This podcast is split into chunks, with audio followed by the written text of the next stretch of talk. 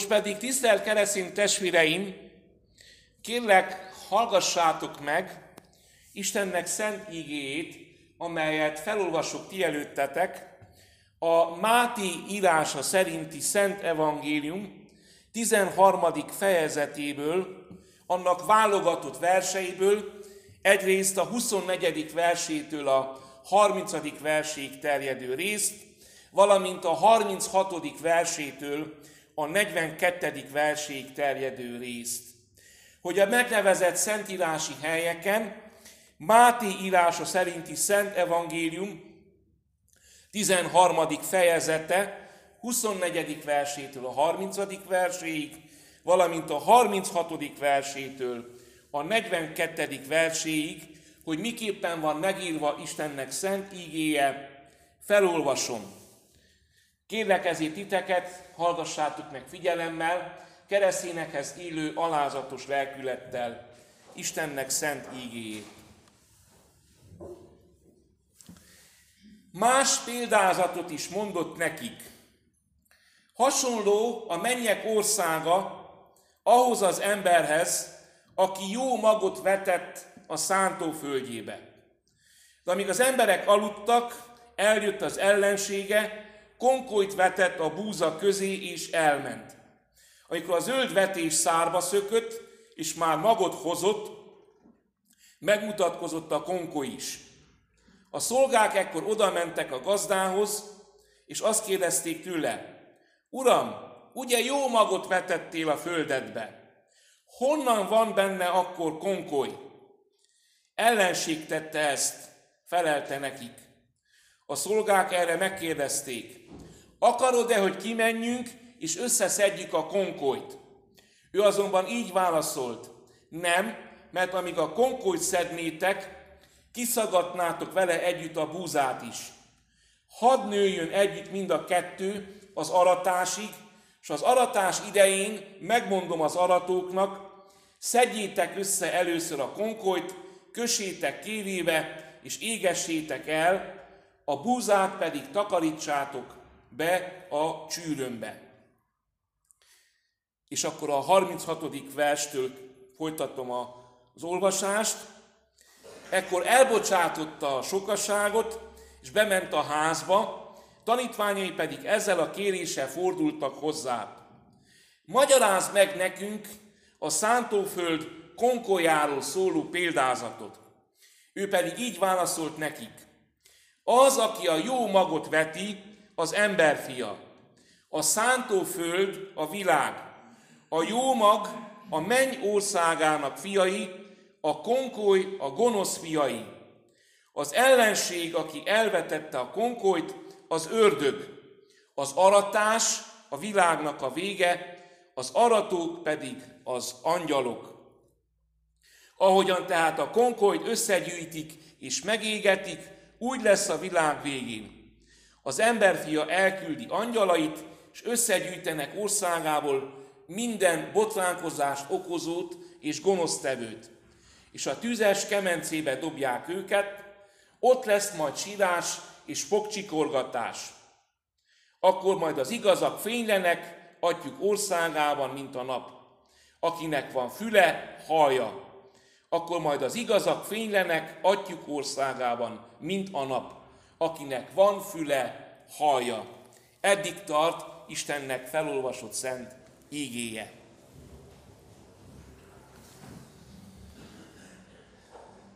Kedves testvéreim, szeretettel köszöntelek benneteket. A nyári szabadságos időszak után, és ezen az úton szeretném megköszönni mindazoknak, akik az elmúlt két hétben itt voltak a templomban, és meghallgatták Krizva Imre nyugalmazott lelkipásztor testvéremnek a szolgálatát, aki vállalta a helyettesítést erre az időszakra. Visszatérve a szabadságról, közeledik új zsenge ünnepe, én pedig úgy gondoltam, hogy visszatérve tehát a szabadságolásos időszakból egy nagyon-nagyon aktuális, az ünnepünkhöz közeledve egy olyan témát válasszak, amely kötődik ehhez az ünnepkörhöz. Új zsenge, új kenyér, új buza ünnepéhez. És én egy ilyen témát választottam ki, erre a vasárnapra, és a következő vasárnapra is, amely új zsenge, új kenyér ünnepe, amikor úrvacsorát hoztunk, és valószínűleg tartom még rákövetkező héten is még fogjuk taglalni ezt a példázatot. Jézus Krisztus Urunk a Máté evangéliumában, a 13. fejezetben több példázatban is beszél az új termésről. Hogyha kinyitjuk a Szentírást, láthatjuk a 13. fejezetben több részben is erről beszél. A fejezetnek az elején találjuk a magvetőnek a példázatát, aztán utána következik a mi általunk, az én általam felolvasott példázat, a buza és a konkolynak a példázata. Aztán utána beszél Jézus a mustármagról és a kovászról, és a fejezetnek a vége fele visszatér, mert a tanítványok erre kérik, visszatér a, a búza és a konkoly példázatának az értelmezésére. Tehát több példázatban is Jézus erről a témáról beszél, a búzáról, a konkolyról, a kovászról, a magvetőről, arról az áldásról, amit jelent Istennek az áldása, amelyik megadja a földnek a termését. Buza és konkoly, drága testvéreim. Egy megfelelő példázat, hogy kellőképpen emlékezzünk, és hálát adjunk Istennek az új kenyérét. Amint említettem, egy nagyon különleges példázat, azért különleges, mert meg is magyarázza Jézus ezt a példázatot a tanítványok kérésére. És ezért mint egy minden prédikátor, minden lelkész hálás lehet, hogy van sok példázata Jézusnak, de van külön a búza és a konkolynak a példázata, amelyet Jézus kifejt a tanítványok között, mert azok erre kérik őt. Hálásak lehetünk, hálás vagyok, hálásak az igehirdetők a, a tanítványoknak, hogy ezt kérték, mert megkönnyítik a munkáját a lelkésznek. Az egyik legnehezebb dolog, amikor a példázatokról prédikál a lelkész, hogy megtalálja az értelmét, hogy Jézus mit is akart mondani abban a példázatban. De itt ebben az esetben, amint mondottam, könnyített dolgunk van, mert Jézus a 36. verstől kezdve ki is fejti ennek a példázatnak az értelmét, és elmagyarázza, hogy mit jelent mindegyik fogalom benne. És akkor vegyük sorra őket, ma csak a bevezető részt venném a példázatból, ugyanis majd látni fogjátok, egy kicsit el fogok távolodni a példázattól, mert olyan fogalmakat említ, amely egy másik helyről vett ígével kell magyarázni. És ahhoz, hogy megértsük a, a búzának és a konkolynak a példázatát, el kell kalandoznom ettől a főigétől, ahhoz az igéhez, amelyik azt a másik helyet magyarázza. Tehát így kezdődik a 36. 37. versben, Jézus kezdi a kifejtését erről a példázatról, és azt mondja, az, aki a jó magot veti, az nem más, mint az embernek a fia. És itt jegyezzük meg magunknak ezt, hogy az ember fia, akiről beszél itt a példázat, az nem más, mint maga az Úr Jézus Krisztus. Jézust nem egy helyzetben találjuk ezzel a megnevezéssel, hogy ember fia. Az, aki a jó magot veti, az az emberfia. Legelőször Dániel proféta proféciás könyvében találkozunk ezzel a jövendőléssel, hogy ő nevezi meg Jézust emberfiának, mint aki megjöveteli eh, Jézusnak az eljövetelét. És azt mondja Dániel proféta az ő könyvében, Láttam éjszakai látomásban, jött valaki az ég felhőin, aki emberfiához hasonló volt, az öregkorú felé tartott, és oda vezették hozzá. Hatalom, dicsőség és királyi uralom adatott neki, hogy mindenféle nyelvű nép és nemzet őt tisztelje. Hatalma az örök hatalom, amely nem múlik el, és királyi uralma nem semmisül meg. Tehát látjuk az utalást az ember fiára, ez a legelső világos dolog, a legelső dolog, amit meg kell jegyeznünk, hogy az ember fia, akiről beszél a példázat, az maga az Úr Jézus Krisztus. Menjünk tovább a 38. vershez. A szántóföld a világ, amiben élünk. A jó mag a mennyek országának a fiai, a konkoly pedig a gonosznak a fiai. Idézet bezárva. Tehát a vető az az emberfia, a szántóföld a világ, a jó mag a mennyek országának a, a fiai, a konkoly pedig a gonosznak a fiai. Semmi új dolog nincs ebben. A Szentírásból tudjuk, hogy létezik ez a két kategória. Léteznek Isten gyermekei, drága testvéreim, és léteznek a gonosznak a gyermekei. Létezik Istennek országa, és létezik a gonosznak az országa. És itt érkezünk el ahhoz a pillanathoz, amit már az előbb is említettem, hogy fontosnak tartom, hogy egy pillanatra megálljunk, és egy magyarázatot fűzzek ehhez a, a ponthoz, már Istennek és a, a, a gonosznak a birodalmához. Ezzel, amint említettem, feltétlenül fontos kitérőt teszek, mert el kell térjek a buza és a konkoly példázatától, egy másik ígéhez kell térjek, de majd vissza fogunk térni az alapigéhez, de ez kell, hogy megértsük azt, amit majd mond a példázat. Ez egy fontos téma, drága testvérén, beszélni Istennek és az ördögnek a birodalmáról, hogy kik a részesei egyiknek és másiknak, mert majd meglátjátok, hogy szorosan kapcsolódik az alapigénkhez. A helyzet az, drága testvérem, onnan indulnék ki, hogy mi mindannyian, és ezt nem magamtól, az én gondolataimból, agyamból kiindulva mondom, hanem amit mondok, a Szentírásra alapozom. Tehát az a helyzet, hogy mi mindannyian az ördögnek a birodalmában születünk meg.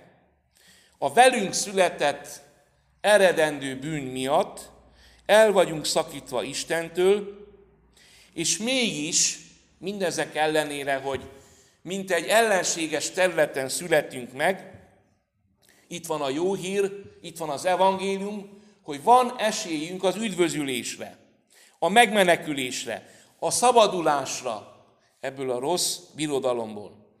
De nem önmagunktól, drága testvéreim, mert önmagadtól nem tudsz megszabadulni.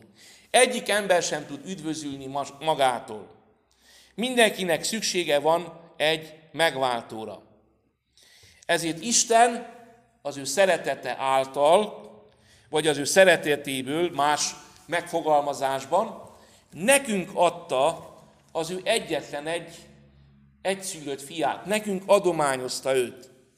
Gondolom mindenki számára ismerős az az ige, amit újra és újra hallunk, ma is hallottuk, amelyet már ismerünk, a János evangéliumából. Mert úgy szerette Isten ezt a világot, ugye? Kapcsoljuk össze a két példázatot, a szántóföld, a világ. Mert úgy szerette Isten ezt a szántóföldet, a világot, hogy az ő egyszülött fiát adta, hogyha valaki hiszen ő benne, az el ne vesszen. Ne maradjon a világnak a birodalmában, nem maradjon a rossznak a területén, hanem megvan a lehetőség a menekülésre. Isten odaadta az ő fiát, éretted, drága testvérem, és odaadta érettem is. Talán elhiszed vagy sem, de Isten szeret téged. Isten elszomorítja az, amikor olyan tetteket teszel, amely az ő akaratával ellentétes. Isten örvendezik a mennyben, amikor te elhatározod azt, hogy szívedből kívánod követni őt. Istent érdekli a te életednek minden pillanata, a te sorsod. És annyira szeret téged, hogy komolyan vette ezt a dolgot, és kifizette Krisztust azt a váltságdíjat, amit ki kellett fizetni, mert közbe ékelődik egy olyan, hogy eredendő bűn, a bűn, amely elszakít minket Istentől, amelyet valakinek ki kell fizetnie. Drága testvérem, két lehetőség van. Ha nem kell Istennek a megváltás, akkor te magad fogod megfizetni Istennek a színe előtt az elkövetett bűneidet. Ha kell Istennek a megváltása, akkor elfogadod azt a váltságművet, azt a váltságdíjat, amit Krisztus kifizetett életed. Isten megadja ezt a lehetőséget a számodra. Nem tudom, hogy létezik-e még ilyen a világban, hogy valaki odaadja az ő fiát a másiknak az üdvösségét, a másiknak a boldogulásáért, a másiknak a megmeneküléséért. De Jézus megtette ezt, drága testvéreim. Mert a bűnért, így vagy úgy, az én életemnek a, az elrontott tetteiért, drága testvérem, fizetni kell. Nekem is, és neked is. Áldozatot követel. Mi pedig nem tudjuk meghozni és kifizetni ezt az áldozatot. Ezért Jézus volt az, aki megtette ezt a lépést, aki elnyerte az üdvözülést nekünk. És mi hogyan tudjuk magunkévá tenni ezt a nyilatkozatot, ezt az ajándékot? Mit kellene, hogy tegyünk? Hogy higgyünk, drága testvéreim. Ennyit kell tenni, hogy higgyél benne. Ugyancsak János evangélista mondja, az első fejezetnek a bevezetésében olvassuk ezt, a 11. versben. Figyeljétek meg, hogy milyen érdekes és mennyire aktuális.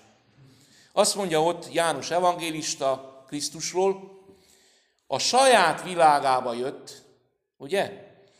De az övéi nem fogadták be őt. Úgy, ahogyan sokan ma sem fogadják be Krisztust. Vagyis nem hisznek Krisztusban. Elutasítják Krisztust. És ezáltal közömbösen élnek Isten törvényével szemben.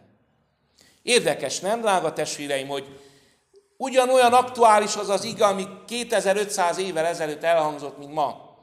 A saját világába jött, az övéi nem fogadták be őt. Úgy, ahogyan akkor elutasították, keresztre adták, megfeszítették, aztán feltámadt mégis. Úgy, ahogy akkor elutasították, most is sokan elutasítják Krisztust. Lehet azok között is, akik most itt hallgatják ezt az igehirdetést, vannak olyanok, akiket nem érdekel tulajdonképpen, mit mond ez a lelkész. Egyik fülükön be, a másikon ki. Nem veszik komolyan az evangéliumnak az üzenetét. Ez is egyfajta hozzáállás. Elfogadom. De jön János evangélista, az első fejezetében a folytatás, tehát onnan kezdenem, hogy tehát vannak olyanok, akik nem fogadják be az evangéliumot, ma is lesznek, vannak olyanok, de figyeljétek meg, mit mond az ige utána a 12. és a 13. versben. És tulajdonképpen ez az, ami, aminek alapján különbséget teszünk, hogy mit jelent Istennek a birodalma, az ördögnek a birodalma. Tehát egyben olvasom, hogy egy kontextusban halljuk. A saját világába jött, az övéi nem fogadták be őt. Most jön a folytatás. A lényeg. Akik pedig befogadták, azoknak hatalmat adott arra, hogy Isten gyermekeivé legyenek. Mindazoknak, akik hisznek az ő nevében, akik nem vérből, sem a test, sem a férfi akaratából, hanem Istentől születtek. És ez az, drága testvéreim, idézetet bezártam, ami érdekelheti azokat is, akik eddig esetleg közömbösen hallgatták Istennek ígéjét. Miért érdekes ez, drága testvéreim? Miért fontos ez, amit a János evangéliuma első fejezetében, 12.-13. versben találunk leírva, mert itt van, drága testvéreim, itt van a kötőpont, itt van a kulcspont te közötted és Isten között. Itt van a kapcsolópont közötted és Isten között. Akik pedig befogadták. Nézd meg, kedves testvérem, mit ír a Biblia. Ha semmi más nem tudna meggyőzni téged, hogy befogad Krisztust, itt van a kapcsoló pont, hogy van egy kategória, akik nem fogadják be őt, ma is így van, de akik befogadják, azok fel lesznek, fellettek hatalmazva arra, hogy Isten gyermekeinek neveztessenek. Ez az első. Tehát akik befogadják Krisztust, azok Isten gyermekeinek neveztethetnek akik hisznek az ő nevében, vagyis ezen igazságokat elfogadják és befogadják, azokban történik valami, megváltozik a státuszuk. Ha befogadod Krisztus, drága testvérem, tábort változtattál, már nem a világnak a gyermekei közé tartozol, hanem Istennek a gyermekei közé tartozol. Nézd meg a Bibliában, hogy mit ír, hogy ki a közvetítő közben járó, hogy mindezt elnyerhetjük. Akik hisznek az ő nevében. Kinek a nevében? Jézus Krisztusnak a nevében. A Szentírás egyedüli közbenjárónak Krisztus nevezi meg. Egyedüli út arra, hogy a bűneitől megszabaduljál, hogy üdvösséget nyerjél. És harmadsorban figyeld meg, drága testvérem, az újjászületésnek, a megváltásnak a hatását, vagy mit mond erről az ige? Mert azt mondja továbbá, hogy, hogy tehát akik, be, akik, akik pedig befogadták, itt beszél az emberekről, azoknak hatalmat adott, hogy Isten gyermekeivé legyenek, mindazoknak, akik hisznek az ő nevében, kinek a nevében? Krisztusnak a nevében, és nézzétek meg a harmadik sorban a hatását, akik nem vérből, ez nem olyan, mint amit Nikodémus leír, hogy most akkor be kell menjek anyámnak a méhébe, és úgy el kell születnem, kérdezi Jézust. Nem vérből, nem test által van, nem férfi által, nem emberi kapcsolatok által van, hanem Istentől születnek újjá. Vagyis aki befogadja Krisztust, az Istentől újjá születetnek van tekintve. Isten maga tekinti így is, ezért neveztetik Isten gyermekének, mert akkor neki már van egy atya, aki, aki újján szüli az ő életét, és más lesz az élete. Mi történik azokkal, akik befogadják Krisztust?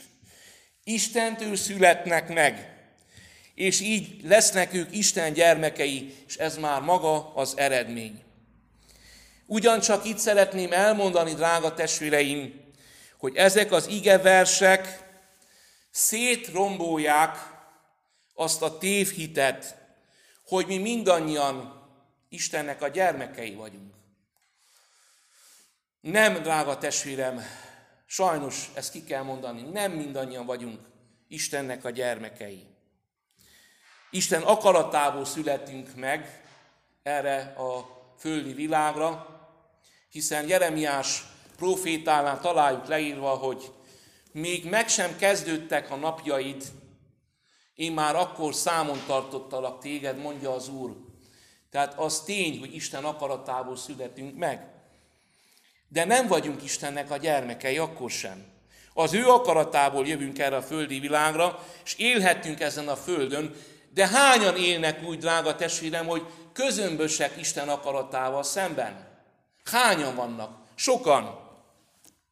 De el kell fogadni, drága testvérem, ezt a biblikus valóságot, hogy nem mindannyian vagyunk Istennek a gyermekei, mert csak azok Istennek a gyermekei, akik befogadják Krisztust. Akik elfogadják ezeket az igazságokat, amelyeket ő mond nekünk. Csak akik hitáltal befogadták Krisztust. Nem mindannyian Istennek a gyermekei, csak akik befogadták. Nem mindannyian üdvözülnek, csak akik hit által befogadták Krisztust. És amikor belép Krisztus a te életedbe, akkor válsz tulajdonképpen Isten gyermekévé. Tehát ebből a szempontból nézve senki nem születik kereszténynek. És hogyha a nagyszüleink, szüleink jó keresztények voltak, az csak egy példa lehet számunkra, az nem kulcs az üdvözülés, a drága testvérem. Mert a személyes felelősség az mindenkinek ott van, és mindannyian el kell számoljunk az életünkkel.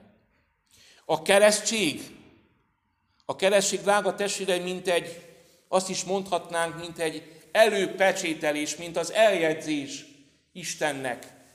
Elpecsételtetik az a gyermek, hogy majd Istennek a gyermeke lesz. A konfirmáció egy bizonyos tudásnak a visszaadása, visszatükrözése. Tanulnak. Azt konfirmálják, nem egyebet, drága testvéreim. Szent hitünkről vallást tettünk, te hallottad, jó atyánk. Tettek vallást a hitükről, valóban. De mennyire van az a szív szerint, drága testvérem? Hol van az újjászületés mögöttek? Mert kell a hit Krisztusban, és befogadni. Ezért van az, hogy a konfirmáció, az az őszinte igazság, én ezt így érzem, nem elégséges a, ahhoz, hogy egy fiatal megtalálja Istennek az útját. Mert kell az újjászületés. Tehát ahhoz kell a hit Krisztusban is elfogadni, befogadni ezeket az igazságokat. És visszatérve, drága testvéreim, az alapigénkhez, egy gondolat erejéig, és innen folytatom jövő vasárnap. Tehát azt mondja a búza és a konkolynak a példázata, hogy a szántóföld a világ, és a jó mag Istennek a gyermekei, és a rossz mag a gonosznak a gyermekei. Tehát a jó mag, akiről beszél Jézus a búza és a konkoly példázatában, az nem más, mint azok, akik befogadták Krisztust, akik ismerik a megváltó urat, akiknek személyes kapcsolatuk van Istennel. Drága testvérem, íme ezen ige alapján megérthetjük, hogy kik mondhatják magukat Isten országa tagjainak, és kik nem azok. Fontosnak tartottam, drága testvéreim, mindezeket eh, elmondani, és hogyha az Úristen éltet az ő kegyelméből, akkor a következő vasárnap, új zsenge ünnepén, új kenyér ünnepén, akkor valóságosan tovább haladunk a búza és a konkoly példázatával, hogy tudjuk megérteni, hogy mit jelent az, és mit jelent az új búza, ami számunkra. A mindenható Isten áldja meg az ígének a hallgatását, a szívekbe való befogadását. Örökkön örökké. Amen. Gyertek, imádkozzunk!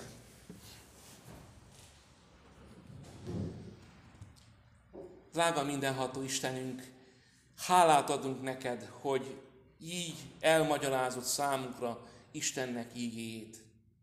Köszönjük, Urunk, hogy megfejted, kifejted előttünk azt, hogy mit jelent az, hogy a világnak a birodalma, az ördögnek a hatalma, mit jelent a te országod, mit jelent az, hogy befogadni Krisztust, és a te örök evangéliumi igazságot szerint élni. Drága mindenható Istenünk, segíts meg minket abban, hogy valóban Isten gyermekeinek valhassuk magunkat. Segíts meg minket, hogy meghozzuk életünknek a döntését, amely szükséges, hogy valóban elfogadjuk azokat az igazságokat, hogy nincs más út, nincs más lehetőség, csak maga az Úr Jézus Krisztus. Ő maga mondja a mi számunkra, én vagyok az út, az igazság és az élet. Senki sem mehet az atyához, ha nem, ha én általam. És a feltámadás kapcsán is mondja nekünk az Úr Jézus Krisztus, hogy én vagyok a feltámadás és az élet, aki én bennem hisz, ha meghal is él. Segíts meg minket, mindenható Urunk, hogy el tudjuk fogadni ezeket az evangéliumi igazságokat. Taníts meg minket, Urunk, biblikusan gondolkozni, és elfogadni azt, hogy te nálad az igen, igen és a nem, nem. Segíts meg, Urunk, hogy megértsük szent akaratodat, és szent akaratod szerint tudjunk élni. Áld meg számunkra, Urunk, az elkövetkező hétnek Isten tiszteleti alkalmait, a bűnbánati alkalmakat. Áld meg, Urunk, kérünk az elkövetkező vasárnapi urvacsora vételünket. Drága Szent Fiadért, Jézus Krisztus Urunkért kérünk, hallgassál meg minket, hallgass meg könyörgésünket. Amen.